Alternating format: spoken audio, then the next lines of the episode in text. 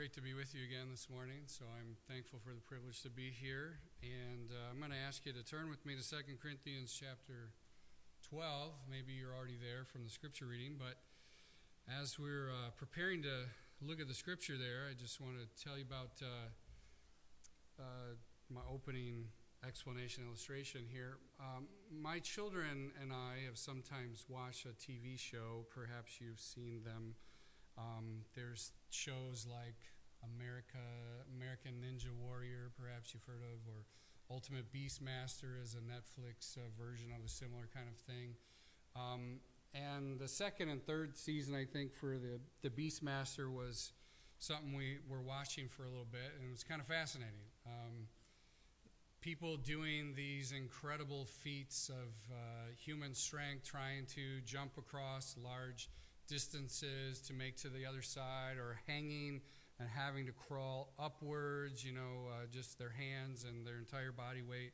Um, just many different incredible physical things that they had to do to try and beat the others. And, you know, and, and the Beastmaster, they, they basically climb up this straight wall really high with barely any gripping that they can, they can find to get all the, all the way up. Just incredible incredible acts of human strength. And it, it's kind of fascinating to watch those things. I mean, obviously, I know that my age and condition, I'm not going to be able to do those kind of things, but there's something about us, isn't there, that just marvels and, and finds joy or satisfaction in human achievement. Perhaps it's not these shows for you, perhaps it's the Olympics. Um, sometimes the Olympics can be fun to watch because it's the height of what human beings are able to achieve physically. And it's just sometimes very fascinating or exciting to see what people can do. But in the Christian life, our physical strength, uh, and in a sense, any strength within us, is really not what it's about. It's really about the st- strength of Christ. And God's strength operating through us. And as what we're going to see from the passage we're looking at today, is that in fact our strength, our physical or emotional or other strengths we might have, actually sometimes can be a barrier to God's working. And so many times He works through our weaknesses because that better shows His strength, His glory. Now, before we read the passage again, um, at least the subset of what we read earlier, and talk about it, I wanted to explain the word weakness. I am using weakness in a way that kind of represents several different things. And I do that because I believe that is really how Paul and God, even in answering Paul, speaks to weakness. So we see Paul mention here weakness in 2 Corinthians, but we also see him mention words like hardships or troubles or distresses. So there are different kinds of things that are spoken of, but when I'm speaking of weakness in the context of this message, generally speaking, you should understand it to mean broadly those kinds of things. And I think a way to help understand how that connects together is that all of these situations reveal that fundamentally, as human beings, we are weak. There are limitations to what we can do. We are vulnerable. We are weak when compared to God. And all of these kinds of situations highlight our need for God and the weakness of our flesh or the weakness of our vulnerable human condition. So, as we look at this, let's remember to keep those things in mind. And what I want you to see this morning as we look at 2 Corinthians and focus in particular on chapter 12, verses 7 to 10, is that ultimately we should rejoice that Christ is exalted through the display of his strength in our weaknesses. So, we're going to start with verse 7 and read there down to verse 10 and talk about our weakness and God's strength. It says in verse 7 Because of the surpassing greatness of the revelations, for this reason, to keep me from exalting myself, there was given me a thorn in the flesh, a messenger of Satan to torment me, to keep me from exalting myself. Concerning this, I employed the Lord three times that I, it might leave me. And he said to me, My grace is sufficient for you, for power is perfected in weakness. Most gladly, therefore, I will rather boast about my weaknesses, so that the power of Christ may dwell in me. Therefore, I am well content with weaknesses, with insults, with distresses, with persecutions, with difficulties, for Christ's sake. For when I am weak, then I am strong. So we see here this morning as we look at 2 Corinthians, Paul is talking about human weakness and the strength of Christ. And we see, first of all, that our weaknesses, as we see in verse 7, humbles us. Our weaknesses humble us. Now, just to give you a little bit of background, I, I don't know where you've been working through in your scripture study um, before I got here, so uh, I just wanted to give you a little bit of context of Second Corinthians. Uh, Second Corinthians is written by Paul the Apostle to the church at Corinth. And as uh, you may know, the church was started on Paul's second missionary journey, as we see in Acts 18. And First Corinthians uh, written by the Apostle Paul, also contained a lot of confrontation about wrong things in the church, with that being highlighted very clearly in 1 Corinthians 5 in particular. But we see in 2 Corinthians that comes in response to some tension between the church and Paul. Um, and some have stirred up trouble against Paul and, and have challenged his apostleship in spite of the ministry he's had among them. But he is affirming his love for them. And in chapters 10 through 13, where we find our section, in particular here, he is vindicating his ministry. And we see that he even speaks to his physical weakness. So if you turn with me to chapter 10 of Second Corinthians, you'll see where he'll even talk about this or how this is leveled as a criticism against him. In Second Corinthians 10, we see in verse 9 where Paul says, For I do not wish to seem as if I were I would terrify you by my letters, for they say, this is the criticism of Paul by his opponents, his letters are weighty and strong, but his personal presence is unimpressive and his speech contemptible. So there were some things about him that were um, seemingly physically weak. His presence, his physical presence, was not a strong, towering, muscular, uh, one of these Olympic or uh, athletes that we'd see that kind of presence. It wasn't like that. He was uh, an average person, uh, insignificant person in present in, when he was present with them. So there's an element of truth to the fact that he's probably physically weak. There, that wasn't what was great about the Apostle Paul. It wasn't his physical qualities. Um, we do see in chapter 11 a whole lot of mention of spiritual strength that Paul had and some amazing accomplishments and experiences that he had. Notice how he defends himself in, in chapter 11, verse 1, and talking about his qualifications. Verse 1, he says, I wish that you would bear with me a little foolishness, but indeed you are bearing with me. And then he goes on, verse 5 he says, For I consider myself not the least inferior to the most eminent apostles. But even if I am unskilled in speech, yet I am not so in knowledge. In fact, in every way, we have made this evident to you in all things. So he's acknowledging this criticism. People are making fun of how he speaks. So there's something about the way he speaks that, you know, maybe isn't normal or what you might expect from a powerful, dominant, or significant person. So he's saying my speech might be this way, but he's pointing out he has knowledge. As an apostle, he had uh, gifts from God. He was equipped by God to uh, lead the, the churches and, and start many churches, and he was used by God to give revelation. In fact, you read Peter. Peter, in talking about Paul, says about Paul some of the things that Paul had written were sometimes hard to understand. So, Peter himself, one who had followed Christ from the earliest days of his ministry, Peter is saying about Paul, he's revealing things that are complicated or kind of hard to understand. They're deep. So, what Paul is saying is true. He does have a deep knowledge. He has been given some revelation by God that's significant, that's uh, hard perhaps to understand.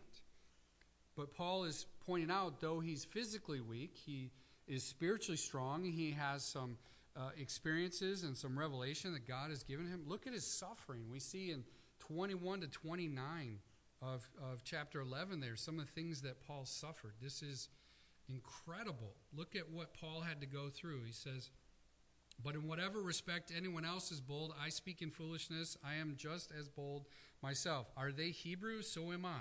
Are they Israelites? So am I. Are they descendants of Abraham? So am I.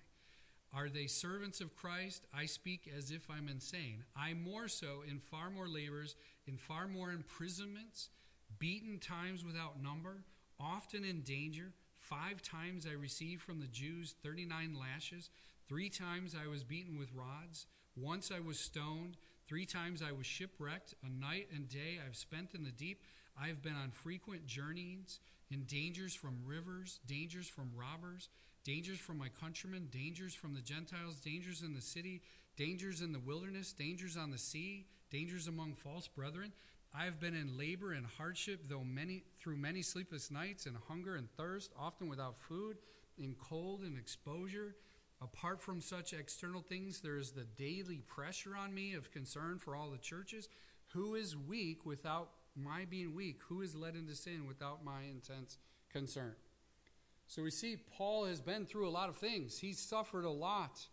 He has endured many things. And he says the thing about which he is going to boast, the thing about which he's going to take glory in or he's going to rejoice in is his weakness. Look, verse 30. If I have to boast, I will boast on what pertains to my weakness. And that's what we see as the emphasis here in this passage in 2 Corinthians 12, 7 to 10, where Paul is talking. He is focused on weakness and how Christ is glorified through our weakness. So, weakness is a good thing. Our weakness is a good thing. But interestingly, Paul, after pointing out all these things he's been through, mentions that he himself was vulnerable to pride. Paul is talking about weakness in this passage in particular because he was vulnerable to pride. He says to keep me, verse 7, to keep me from exalting myself. Paul was an apostle. He had a lot of accomplishments, a lot of things ultimate. And we know God did it but God used Paul in some incredible ways. In some ways, we wouldn't want any part of what he went through. In other ways, we think, wow, that would be really cool. But Paul had some incredible ways in which God used him. And not only that, like we said, he had been given revelation by God that even some of the other apostles didn't find it easy to understand. So Paul mentions that he is vulnerable to pride.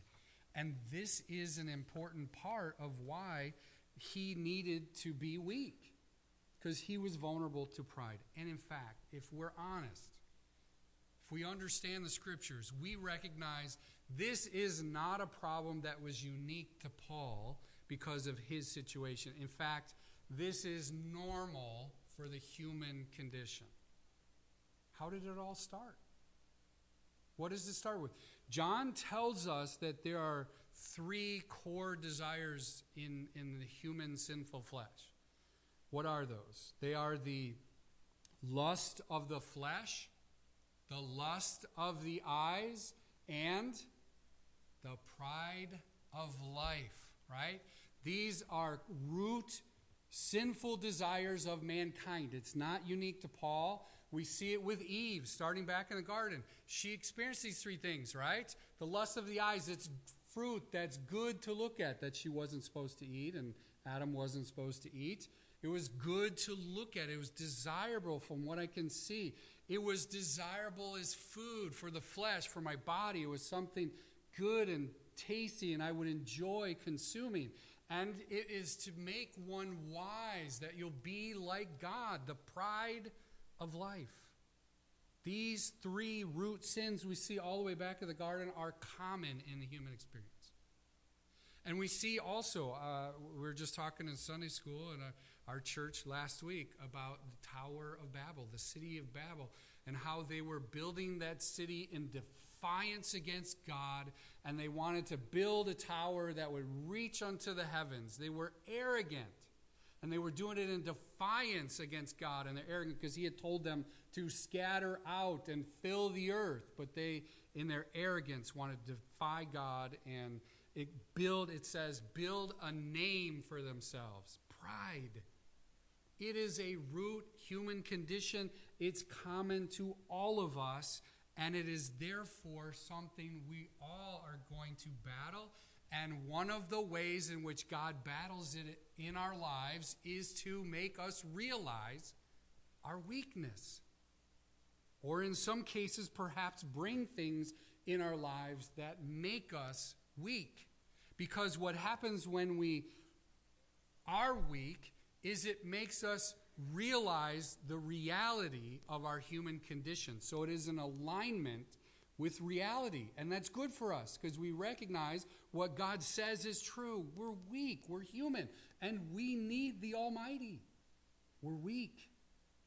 And, and I can't help, I don't want to focus on this. I didn't want to have tons of conversations about it, to be honest with you today. But in light of what we're dealing with in our country, I find it interesting. I didn't choose this message based on what's going on, but I think it's fascinating to think about. Our country, in many ways, is great. There are many things about our country is great, and I think in many ways, the the wisdom of our founding fathers and setting up what they said has been fantastic and it's been wonderful and it's continued for a couple hundred years, and I hope it continues to continue. But our country, like many other countries, in light of the shortness of life, we are weak. There is a sense in which simple things can harm us or destroy us. And even if things don't, uh, this virus doesn't even have real long term significant impact, it has exposed our fears, our, our weakness in being strong and dealing with it, or our wisdom in, in crafting plans to deal with it. But it, it exposes we're weak. The human condition is weak. And I'm not picking on the U.S. or comparing us. My point is, human beings, we're weak. And this is a great time to remember the fragility of human life. Our lives are vapors. Our life, even if we live to be 90 or 100 in the grand scheme of eternity, that's very short. We need God. And we need to be careful not to be arrogant, thinking, and this is one of the reasons why I think, in a way, it's good. Just because our 401k or our 403b is doing well doesn't mean we're strong. I think there are many things about our economy that are good, but the things we're experiencing are reminders of the frailty of human life, and we need God.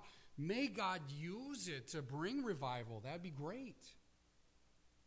But ultimately, as a believer in Jesus Christ, He is the one we trust, not the things we can see, not the money in the bank, not the job that I have, not the physical health that I have right now. My trust is in Christ. He is strong. He may allow me to have a good job. He may allow me to make good money. He may give me good health. But He may also take those things away. But that doesn't change who He is or my need for Him. And one of the things you see if you look at the Old Testament and many of the things that God repeatedly told Israel when they were going into land, you remember? When they're going into land, He repeatedly told them, when things go well for you, when you have that milk and that honey and you have things go well, be careful that you don't forget me. And that can happen in our human condition. When things go well, sometimes we do forget Him we need to recognize weakness humbles us. And that's good because it helps us get realigned with reality.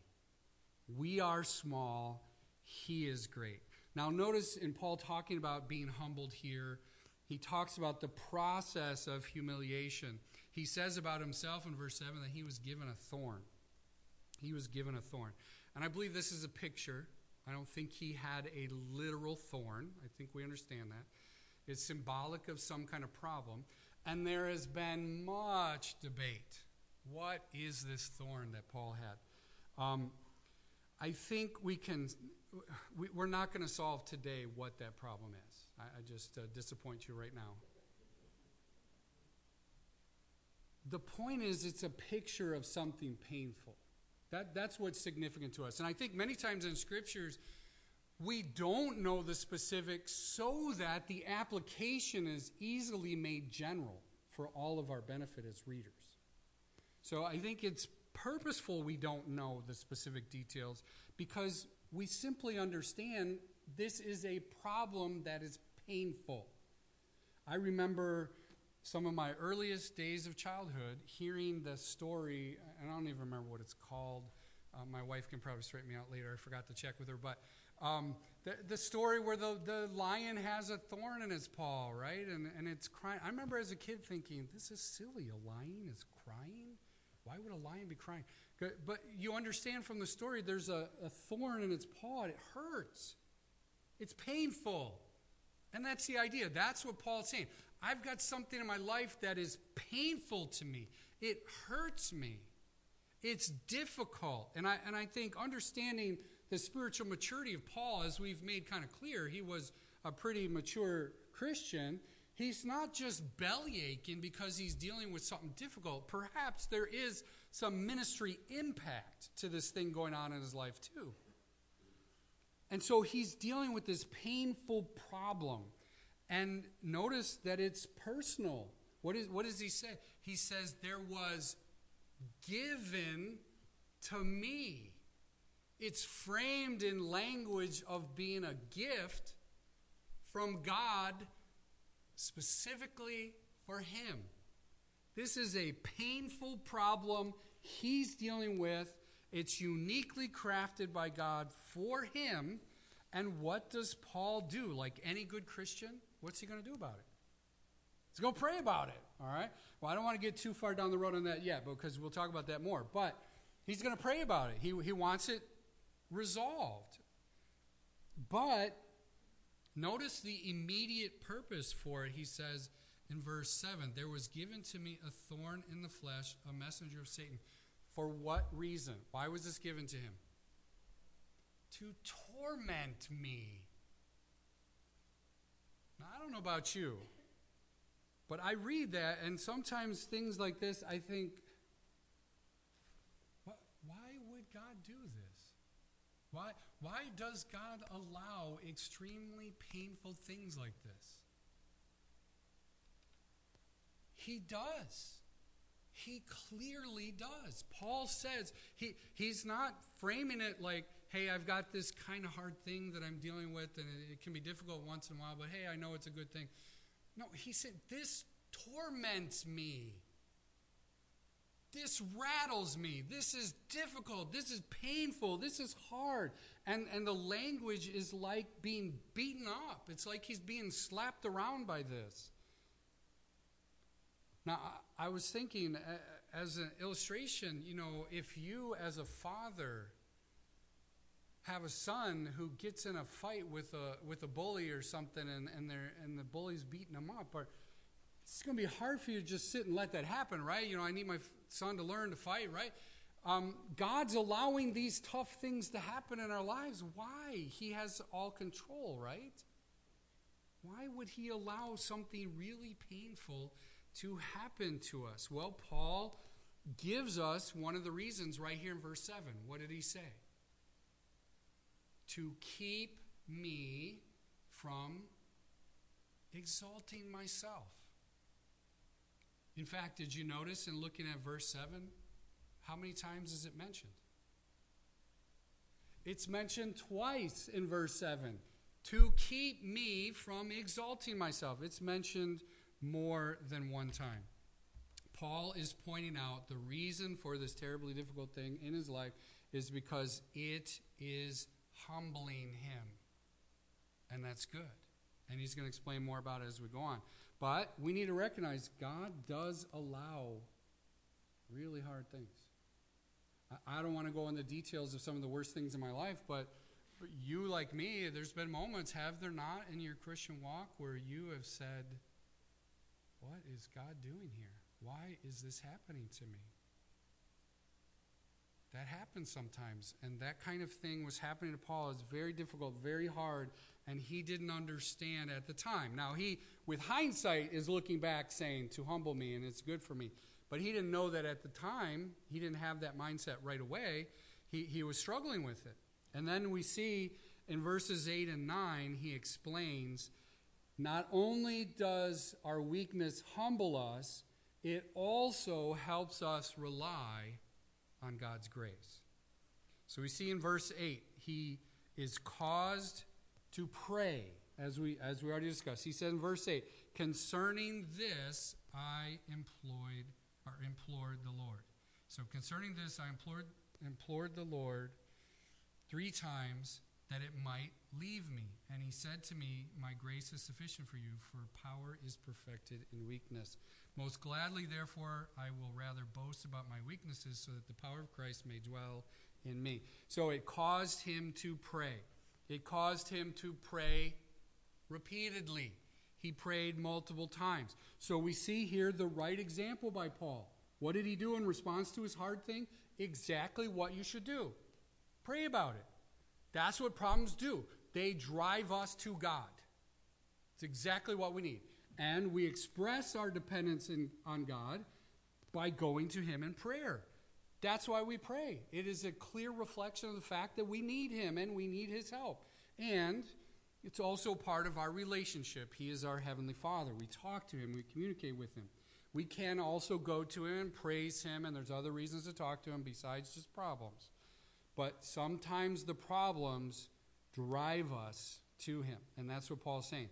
He's the right example here. He prays repeatedly. He doesn't get the answer right away, so he prays again. And, and he says in this case that he prayed three times. What is the subject of his prayer? What is he asking God for? Spiritual Apostle Paul, what's he praying for? Take it away. He is praying for God to take it away. I mean, sometimes we get super spiritual and we say, oh, you know, God has a purpose for trials and you just need to endure it and go through it. And that's true many times. Paul prayed for it to go away, and there's nothing wrong with that. We can start there. But many times that's not what God's will is. Sometimes He will protect us from things, sometimes He will keep things away, sometimes He'll get us out of things quickly, but sometimes He won't. Because He has a bigger purpose. Not just for you to pray to get out of it, sometimes He may be glorified through it. I tell you, with all this stuff going on, I've been fighting it. No, no, no, calm down, calm down. It's, it's, it's going to be fine, it's going to be fine. But you know what? I realized I can't control this. All this stuff going on, I can't control. I have to submit to what my authorities are telling me to do, and I have to follow and trust God has a purpose. We need to trust God, and it's not wrong to pray for his deliverance, but we need to pray and ultimately be willing to submit our prayers to his direction. In this case, Paul prayed to get out of it, that it might leave him, that it may change. In this case, it was a no. But we see here God's answer. What is God's answer? My grace is sufficient for you.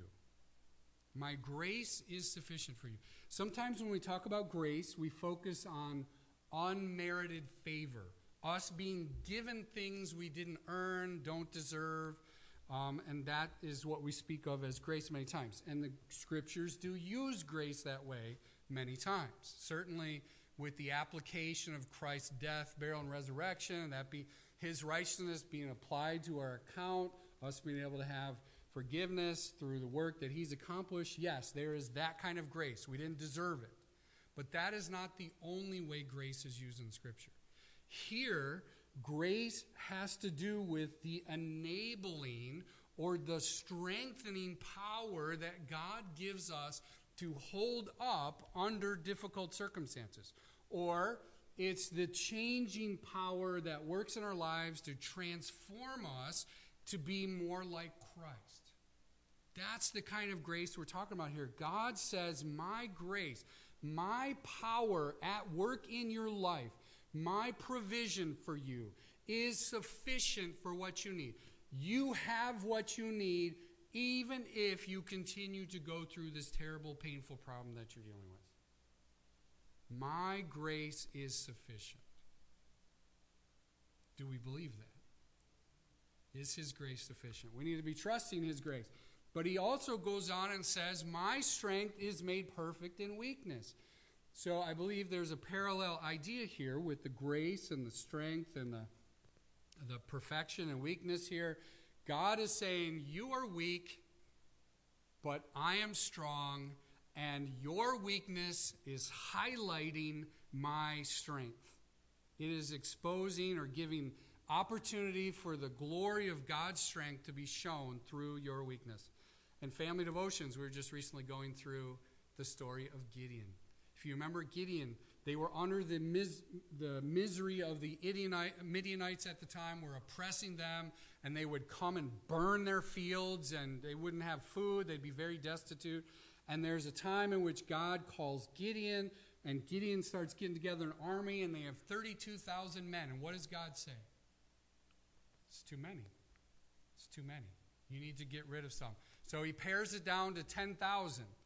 10,000 men. Now, the Midianites, I, we were kind of working through the passage, and I don't think we saw an exact number of Midianites, but the implication is that it's much more than 10,000. But God says about the 10,000, it's still too many. And then there's the episode at the water, whether they get down and lick it up or they use their hands to scoop it up, and he, he narrows the group down to a whopping 300. 300. 300 men are going to take on all these Midianites that have been oppress, oppressing them for a long time, the very large group of people. And then they're not only going to take them on, they're going to take trumpets and jars. I mean, humanly speaking, we would look at that if, if we didn't know God was behind it. We'd look at that and think this is crazy. Humanly speaking, there's no way that tactic is going to result in their victory. So, but that's exactly why God does it. Because it's clear the human beings, we're not the ones who got the victory. It was God. God gave them the victory. But they obeyed God. They took the jars and the torches. They broke the jars. They blew the trumpets. The Midians got freaked out and they all started killing each other and running away screaming.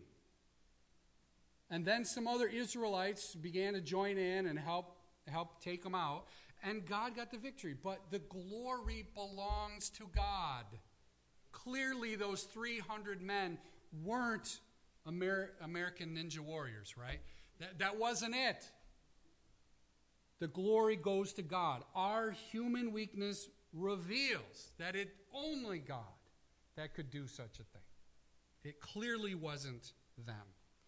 And this process that Paul describes here and, and this answer of relying on God's grace, it also then results in the changing of our perspective.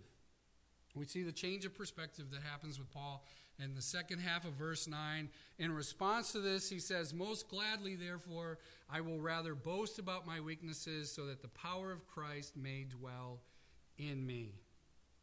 There is a reaction of joy. There is a realization that there's a purpose for this weakness, for this problem, for this difficulty.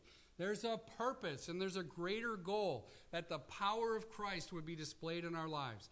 And that is therefore cause for joy, even if the painful problem we're dealing with is not good or exciting.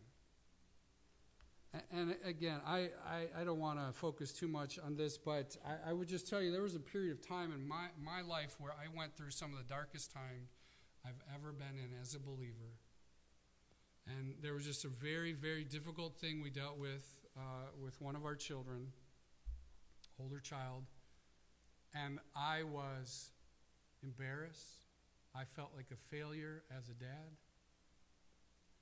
And I just, and my wife knows this very well. There were times, there were days where I was dreadfully afraid of how things were going to go, what was going to happen, scared, embarrassed, fearful.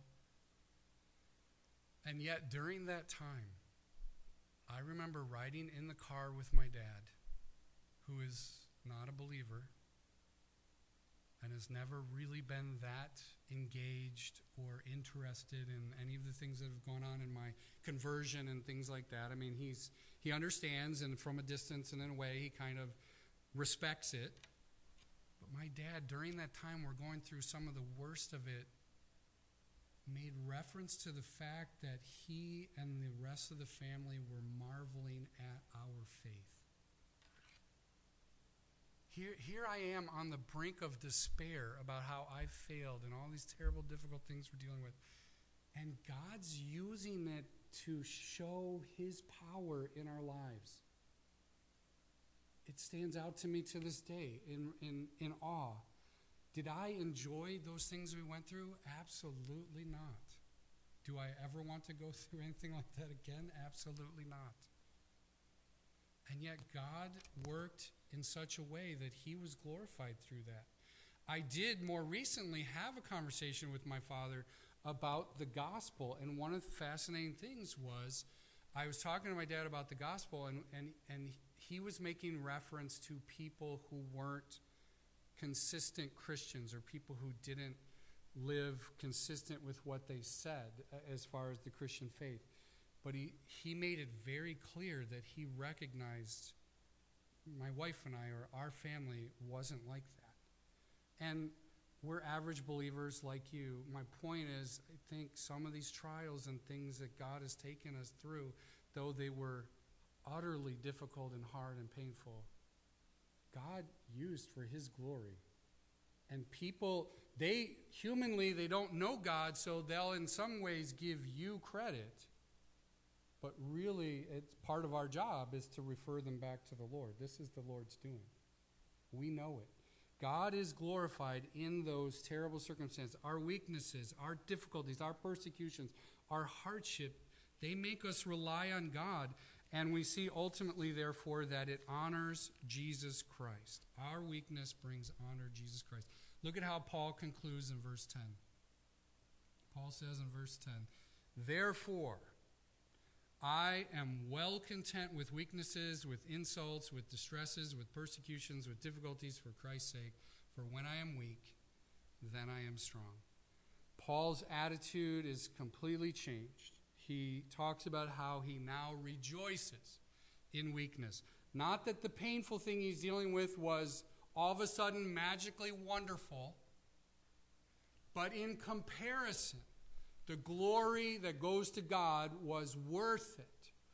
Now that he understands there's a purpose for it, he can therefore rejoice and trust and praise God because of what he's going through. He sees that Christ is glorified. And therefore, in the grand scheme, in the big picture, he can take pleasure at how God is working in his life and is an incredible encouragement for us. Now, I should also make very clear that we need to be careful that we do not suffer because of our own foolishness, right? Peter in fact warns about this in 1 Peter 4:15. He's dealing with the subject of suffering, and Peter says, "Make sure that none of you suffer as an evildoer," right? We need to be careful. There are times we bring trouble on ourselves because we do wrong. That's not what we're talking about here. We're talking about things where we didn't do anything wrong we didn't dishonor God or we didn't fail, but we're suffering, we're going through hardships, or we're experiencing weakness, we should praise God that it is an opportunity for His power to be displayed. Whether it's physical, financial, family, work, home, whatever it may be, God may bring, or national or uh, international, God may bring difficulty, trials, and hardship, but it should remind us to get in proper alignment. We are humble creatures, we are but dust. We need God. It should drive us to rely on Him as we express through prayer. We should pray. We should ask God about our troubles. Nothing wrong with praying about our troubles and praying that He may change things and bring us out of it. But we need to be willing to accept sometimes He's not going to, or not going to anytime soon. And we need to be able to trust Him in that and ultimately give Him praise that He will be exalted through the display of our weakness, displaying His strength in our weakness. We should rejoice in that and give Him thanks for it. Let's pray. Heavenly Father, we do not, as, as human beings, we do not naturally enjoy suffering. And we know from what we see here and what we see in other places, we're not intended to naturally enjoy suffering. I pray, Father, that that would not be anyone's takeaway. I, I pray that you'd help us all, though, to understand the big picture and that you use suffering, you use our weakness, you use the terrible things we go through to show your power. And we want that. We want you to be glorified. We want you to be glorified in our lives. We want you to be glorified in the church. We want you to be glorified in our nation. We want you to be glorified in the nations. Help us, Father, to be great examples of those who trust you, walk with you, and rejoice, not because we're dealing with something painful and it's fun to have pain, but because we know that these pains, these difficulties have a greater purpose so that Christ would be exalted in our lives and help us to joyfully submit to that. In Jesus' name we pray. Amen.